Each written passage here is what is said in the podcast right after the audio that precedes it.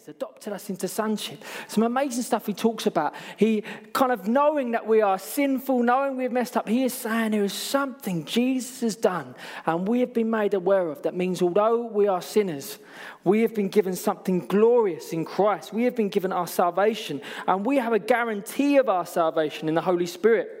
It's an amazing, amazing letter. He goes on to talk about how we've been made alive in Christ. He talks loads in this letter about unity, about people that were never united, Jew and Gentile being one in Christ. He talks to husband and wife serving each other, families, children, men and women, slave and slave master. He's talking to a whole group saying, You are united and made the same with unity in Christ. It's a wonderful, wonderful letter, very short letter that he writes to this church.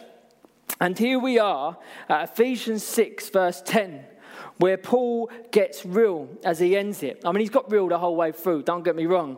But here, he really helps us realize hey, we are in a spiritual battle. Know, we've talked so much through this series about how this is a revolution, this is revolutionary. Everything Paul is talking about here is totally countercultural for our for the culture then and for our culture now. But it is a revolution of total peace. It's not one that's looking to overthrow any government. It's not looking to destroy people, but to save them. But Paul does end it, reminding us we are in a war. We are in a war, and you have an enemy that hates you, that wants to see your destruction, wants to see your demise, and wants to see you deceived. And Paul doesn't beat around the bush, so neither will I. And I think it's important in our culture that doesn't generally, is quite skeptical to anything spiritual, that we talk real about this, you know? That there is such a thing as the devil, there is such a person as Satan, and he hates you. He genuinely hates you. And the only thing he clings to is that he, can dece- he wants to deceive you and has been quite successful about that, particularly in our culture and in our country. But we stand in something far greater and we have a greater power behind us. So, let's look at what Paul is talking about here. So, let's just read it together. I'll put it on the screen, but it'd be great if you uh, uh, turn to Ephesians, 10, uh, Ephesians 6, verse 10. So, he says, Finally, be strong in the Lord and in his mighty power, put on the full armor of God so that you can take your stand against the devil's schemes. For our struggle is not against flesh and blood, but against the rulers, against the authorities, against the powers of this dark world, and against the spiritual forces of evil in the heavenly realms. Therefore, put on the full armor of God, so that when the day of evil comes, you may be able to stand your ground. And after you have done everything to stand, stand firm then Let's leave it there for now. And we'll kind of continue in the rest. Paul, straight away here, is saying, after he's encouraged everyone, after he's reminded them who they are, after he's reminded them what they have in Christ, he's saying, now take your stand. There is nothing defensive in what Paul writes here. This doesn't come from a place of fear. This doesn't come from a place of um, kind of worry or a place of a need to take ground. He's saying, stand. There's no defensive speak in Paul's attitude here. He keeps saying, Stand, stand, stand your ground, stand, stand firm then. Because Paul knows that us being strong in the Lord and in his mighty power, he has dedicated so many pages to it that we are standing in the victory of Jesus Christ. Do you know, Satan, the Bible calls him, Paul calls him in 2 Corinthians, the God of this world, little g God.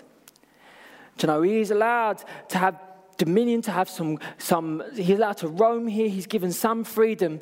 And his biggest trick, his biggest schemes, it's not even a kind of fight. Paul talks about it being his schemes, is that he's a liar, he's a deceiver, he is deceitful, and he wants to tell you that God isn't real. Or worse than that, he wants to make you complacent that you feel you're saved without putting Jesus as your Lord and Savior, that somehow you can save yourself.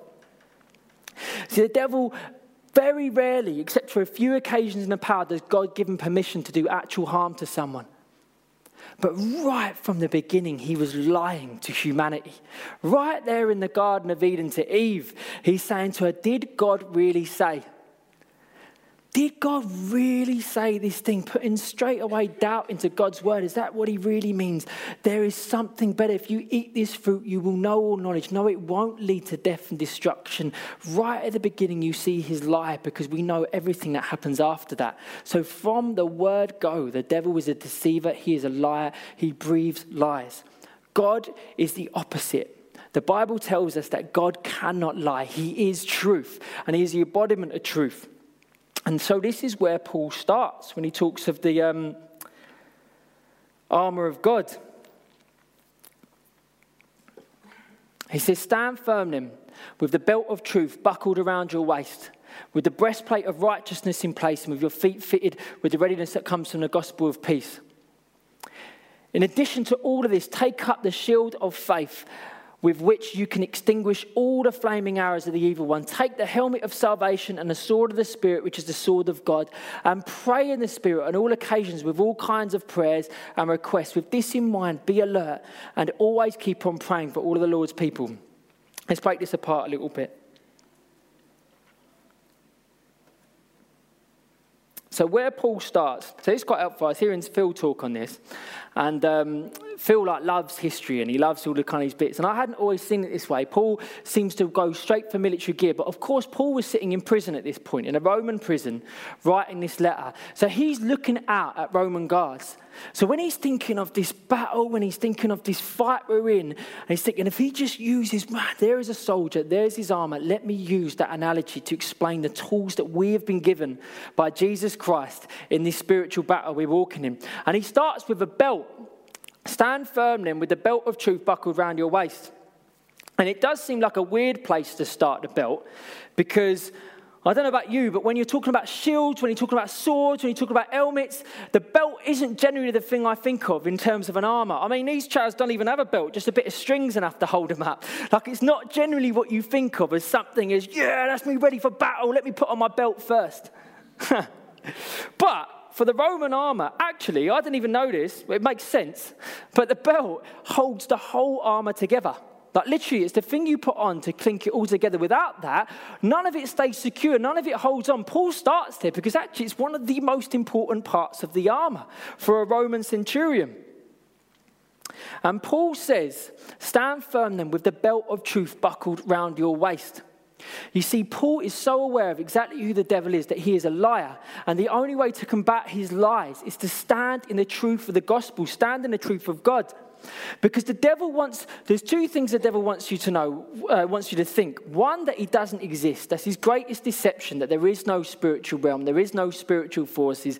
The devil doesn't exist and it's ridiculous. He loves to prey in the shadows. He would love you to think there's nothing to worry about. You can do whatever you want because he knows that the only way to salvation is through Jesus Christ. So if he convinces you there's no spirituality, well, then he has been, he has managed to win you to destruction. That's his idea. He wants you to go to hell. He wants you to not know of who Jesus is or not have any need for that. It's his great deception. And our world's kind of fine with lies. We don't mind that, innit? We even, we know we get lied to, especially in our culture, innit? I don't know if you ever watch politicians on the news. Generally, when you go to vote or you look at someone, quite often nowadays, it's who's lied to me a little bit less. Like, we kind of know politicians, when they, when they come up with their manifesto, they're not going to stick to the whole thing. Like, they're not going to kind of go against every other wish, but we kind of have accepted that in our culture. Do you know, even social media, we know half of the stuff we look at as social media isn't true.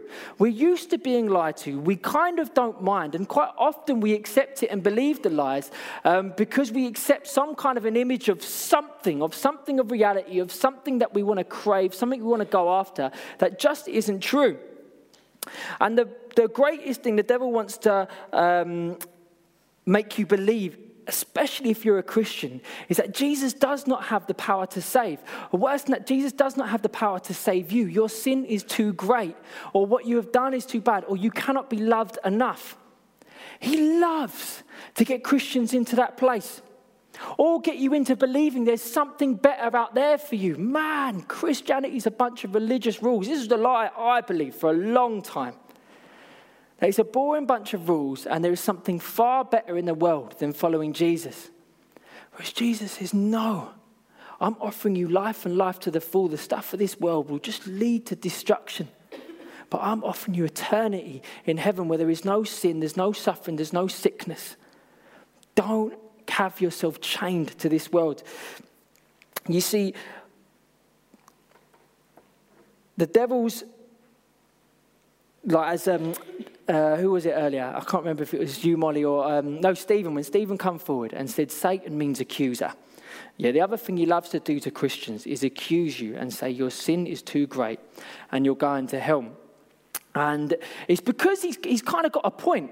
We know right at the beginning that we cannot save ourselves. Right at the beginning of the Bible, man's fault is that they're a sinner. Yeah? So when Satan accuses us and says, you're, you, because you are sinful, you can't attain heaven, there is actually an element of truth to that.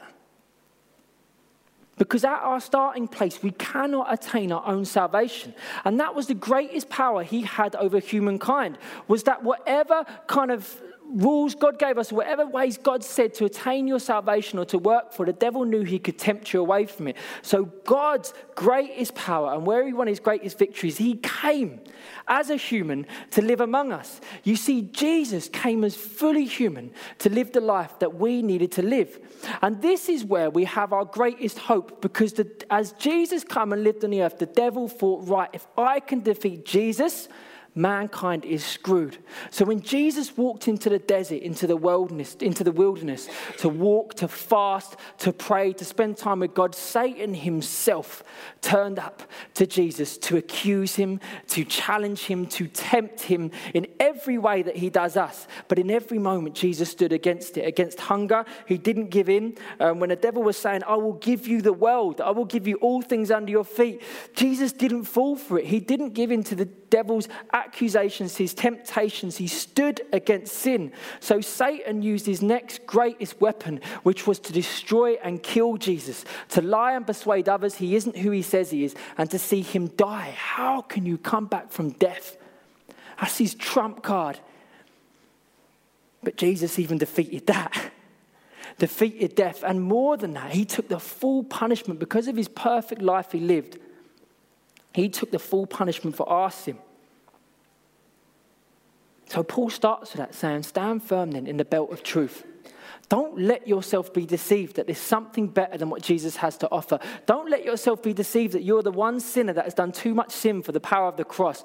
Don't let yourself be deceived that there's even a battle for us to fight or us to stand in. We're standing in a victory. We're standing in the victory of Jesus Christ. If you have put your faith in Him, you are already saved. You are already won. There's already heaven and salvation ahead of you. Jesus has won the fight. We stand firm in His victory, not in the upcoming impending battle of um, kind of victory or defeat. We're already standing in victory. The battle we stand for is for everyone else who doesn't yet stand in that victory. We're not fighting for our salvation. Jesus has done that. So I tell you then, is the Word of God your most powerful weapon? Is it the place you start every day? Is it the place you go to to fill yourself with truth so that while you are hearing the lies of the enemy and just the lies that the world tells, you have a solid, firm foundation of truth as your starting point? Let me go on. He says, Take up the shield of faith with which you can extinguish all the flaming arrows of the evil one. The, uh, this shield, um, again, I learned this from Phil. Um, Roman shields, yeah, they, they are designed with like multiple layers of wood with like little gaps in them. And the reason they have that is because quite often flaming arrows were used to kind of take people out. But actually, if they take one in the shield, then it just extinguishes it. Because of these different layers of um, wood, it extinguishes flaming arrows instantly so it doesn't cause any damage to them. But more than that, the Romans had this um, amazing strategy where these shields kind of almost covered your whole body. Um, but actually, if they stood all together in what's called a phalanx to go to battle, they were impenetrable. The whole kind of walk to the, they get to the point where they take out their swords to have a fight. Arrows would normally be shot at that point. Let's try and take out as many of them as you can before they get there. If they stand shoulder to shoulder, arm in arm, with these shields around above their head to their side, they were impenetrable. It was like a turtle. You couldn't get them, you couldn't break through their defense. And Paul, through his whole letter, is talking about the unity of the church. So it's no coincidence that he chooses to use a Roman shield as an example here for the shield of faith that we stand with. Because it's, you're not in isolation. That was another lie the enemy will try to do to you. We'll talk about that a little bit more in a minute. But you are not on your own in this fight. You are surrounded by other people here who love Jesus. Why do you come to church? Because you need to be encouraged. You need to stand shoulder to shoulder with people through the highs and through the lows. We're real in this place. And we be honest, because life isn't easy, but that's why we stand together and shoulder this stuff. When the enemy's firing arrows at you, he's firing arrows at me, he's firing arrows at our other brother and sister. And together we stand and we take them and we hold each other. That is why you need to be part of a life group. So important that you're part of a life group. They're not just social gatherings during the week, they're little um, phalanxes of people coming together, um, shoulder to shoulder, and walking through life together, the highs and the lows in prayer, in scripture, in teaching, in learning. Man, you need to join one of these groups and you need to prioritize Sundays. That is what Paul is saying here in his shield of faith. It isn't.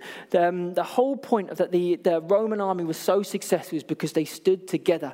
So if Paul is using this as an example as a Roman shield, then he's telling us stand together through this as well. He talks about the breastplate of righteousness and the helmet of salvation. Quite often, the Bible talks a lot about our heart and our mind, guarding our heart and guarding our mind. Do you know, the enemy wants to wreck your heart. He really does. There is a real battle for the heart and of the mind that goes on all the time.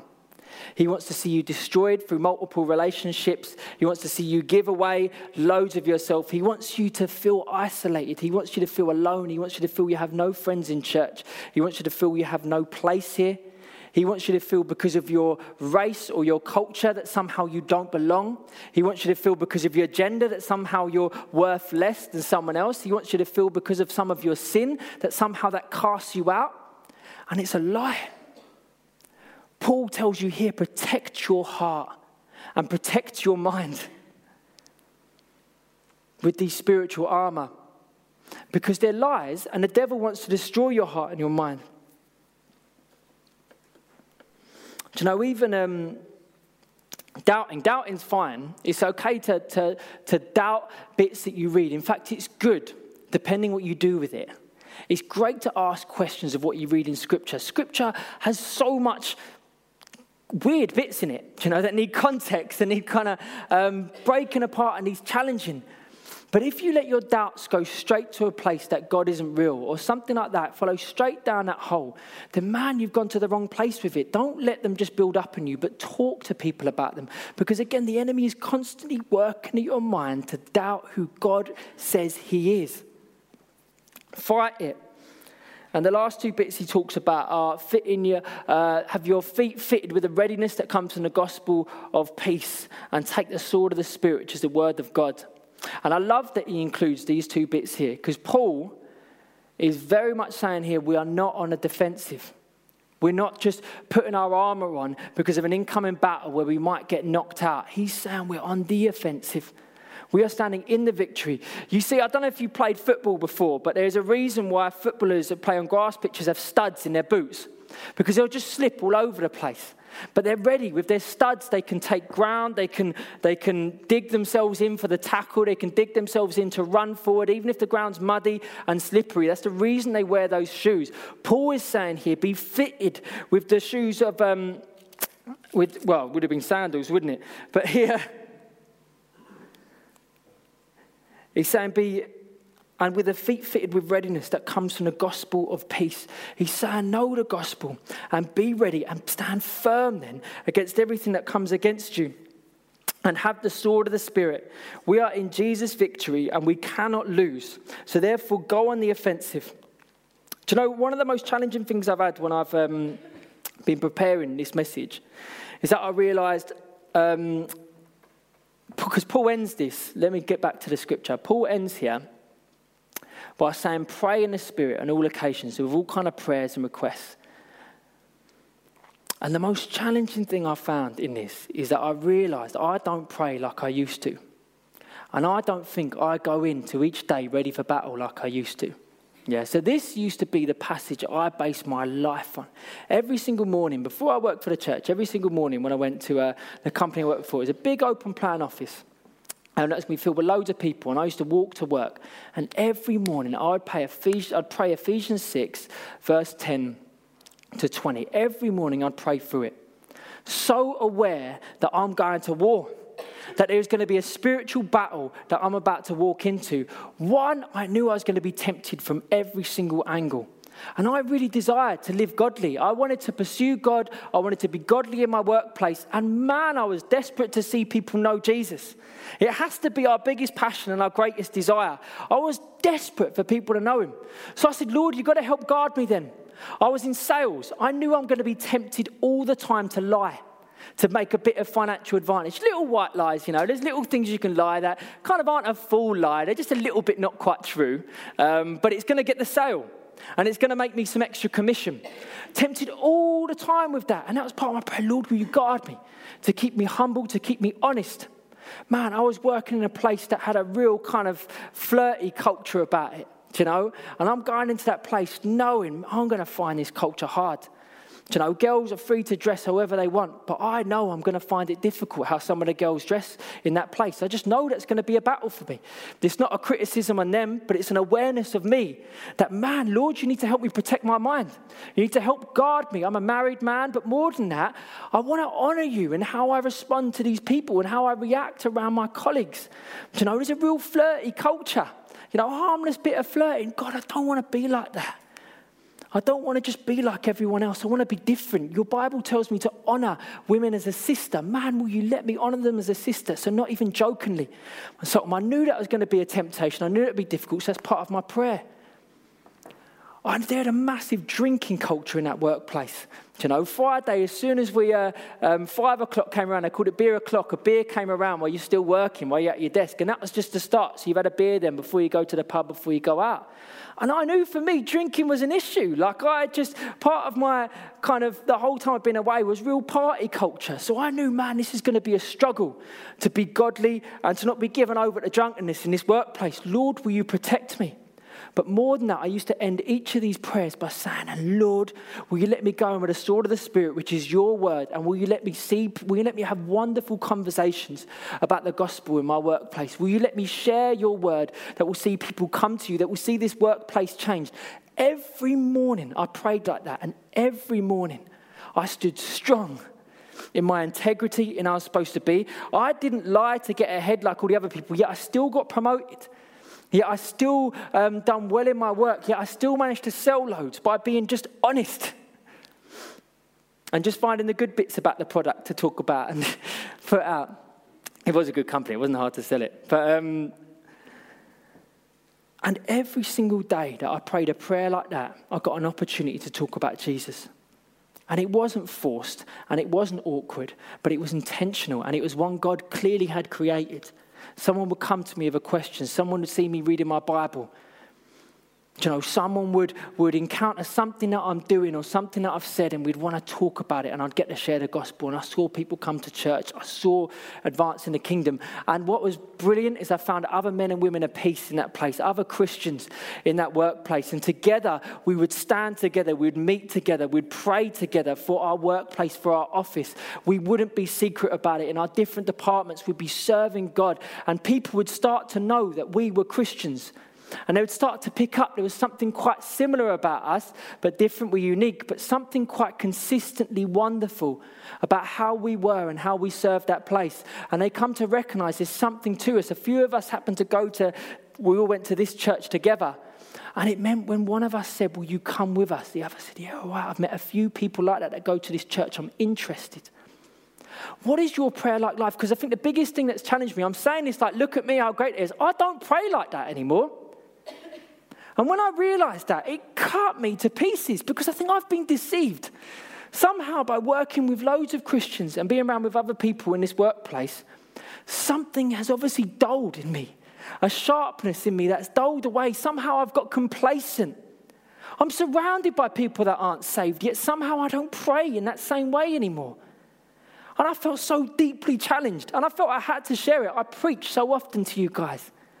And I don't want to give you some impression that I'm some perfect guy that's got this stuff together. I'm a work in progress, but I am sure of who I am and who I am in Christ. So I feel secure enough to share that stuff with you to say that, man, I'm standing with you as imperfect, but also as challenged as I hope you are. To every day say, Lord God, I put on the armor of God. I stand with you in your victory, Lord. And I want to see your kingdom advance and your kingdom come. And I want to see more people come to you. Because we're going to go from this place, just as people were at the end of reading this letter. And the attack is going to carry on happening. Do you know, the enemy is going to carry on lying to you. He's going to carry on making you comfortable with where you're at. He's going to carry on making you satisfied with how life is going. He's going to carry on making you quite happy not to share the gospel with your friends and even not be that mindful that the fact that means they're going to hell if they don't know who Jesus is. He wants us to be complacent. Worse than that, there will be people that will come to church that haven't yet given their whole lives over to Jesus and say, You are Lord, because the devil has made you complacent enough that you can earn your own salvation somehow by just coming on a Sunday is enough. Friends, I tell you, Jesus has won a great victory for us. Every song we were singing today is true in every way. But you've got to step into it and therefore stand firm. And I wonder if the band can come back up. Somehow, I don't think I've done this passage justice. There's like something in me that just feels, um, but that's all right. Like we're human in it, in it. And there's um, so much good that we've had across this series. And generally, I think the biggest reason I feel like there, there's something in it where I just haven't done it justice, and I don't know why, I can't quite pinpoint it, but I think there's a real desperateness in me, and there genuinely was all day, There's just real cry in my heart for everyone that will be here today that there's just something better for us, you know. This is a real plea from Paul. Everything I've just shared with you, everything you've heard across this series, don't let it now just fade away and be stolen. Jesus warns when the gospel is being shared to people, he tells a parable of the seed being scattered on different ground seed that lands on ground and is eaten up, seed that kind of gets its roots but swallowed up by weeds, and that there's only some seed that will go on the good soil and be rooted into people's hearts. Let's not think we're above the enemy stealing the treasure that we have heard across this whole series. There's something of a deep cry that we need to have out to say, Lord, I am yours. And all of us need to do that. Just this message alone has brought me to such humility to realize, man, I am such a work in progress. But Lord, I want to give more to you. I want to do more for your kingdom, Lord. Lord, I don't want to be complacent in what I've already seen. Lord, will you make me more uncomfortable for your gospel? How often do we pray like that? Because we're scared. We're scared of persecution that will come. We're scared of sticking out and we're scared of dreams that we've had not being fulfilled, whatever they are. But Paul's plead with you if you have the greatest treasure you can ever, ever experience in this life in Jesus Christ.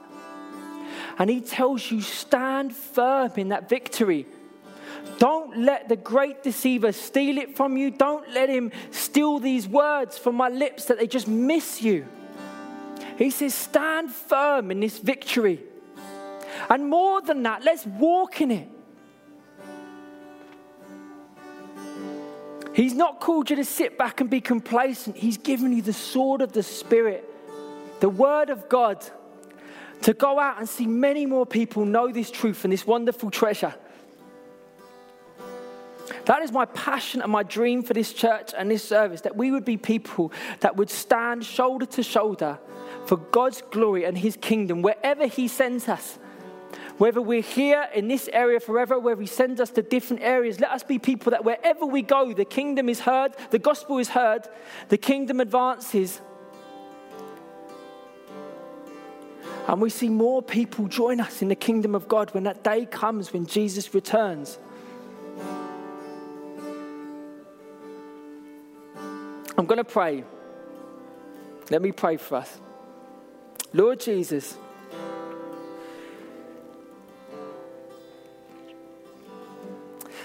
Lord, I'm blown away constantly that you would even choose me, Lord. But yet you do. How wonderful is your love? How vast is your love, Lord? That you would choose people like us, Lord, people that ain't perfect, people that are sinners and that will go on sinning, yet you choose us, you love us, you revealed yourself to us. You have fought for us, Lord. You have won for us, Lord. You stand in victory, Lord, that whilst we're still sinners, your love was poured out for us. Lord, you shed your blood on that cross so that we can stand here in your victory and be called holy, be called righteous, be called sons.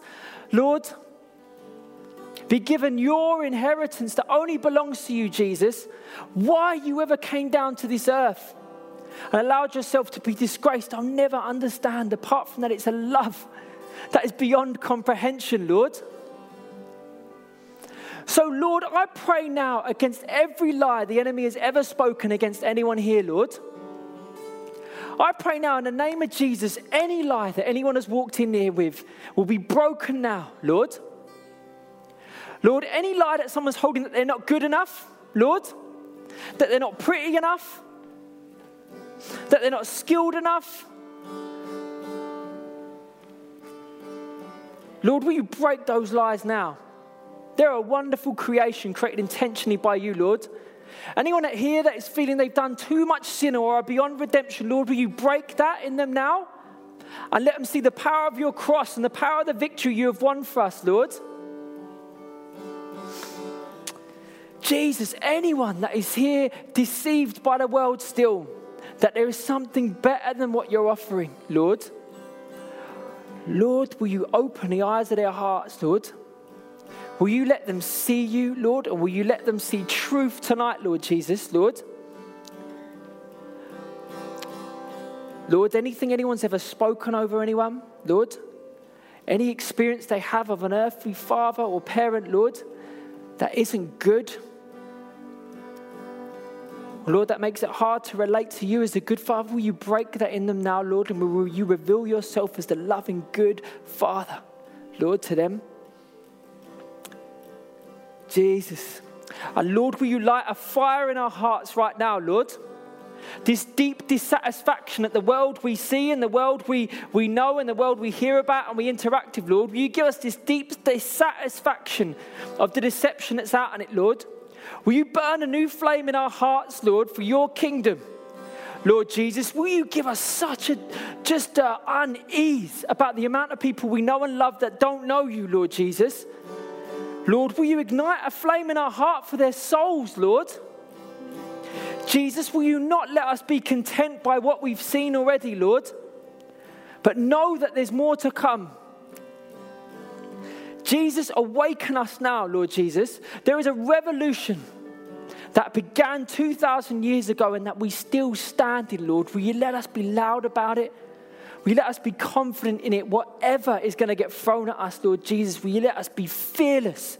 And will you let us stand firm, putting on the full armor of God,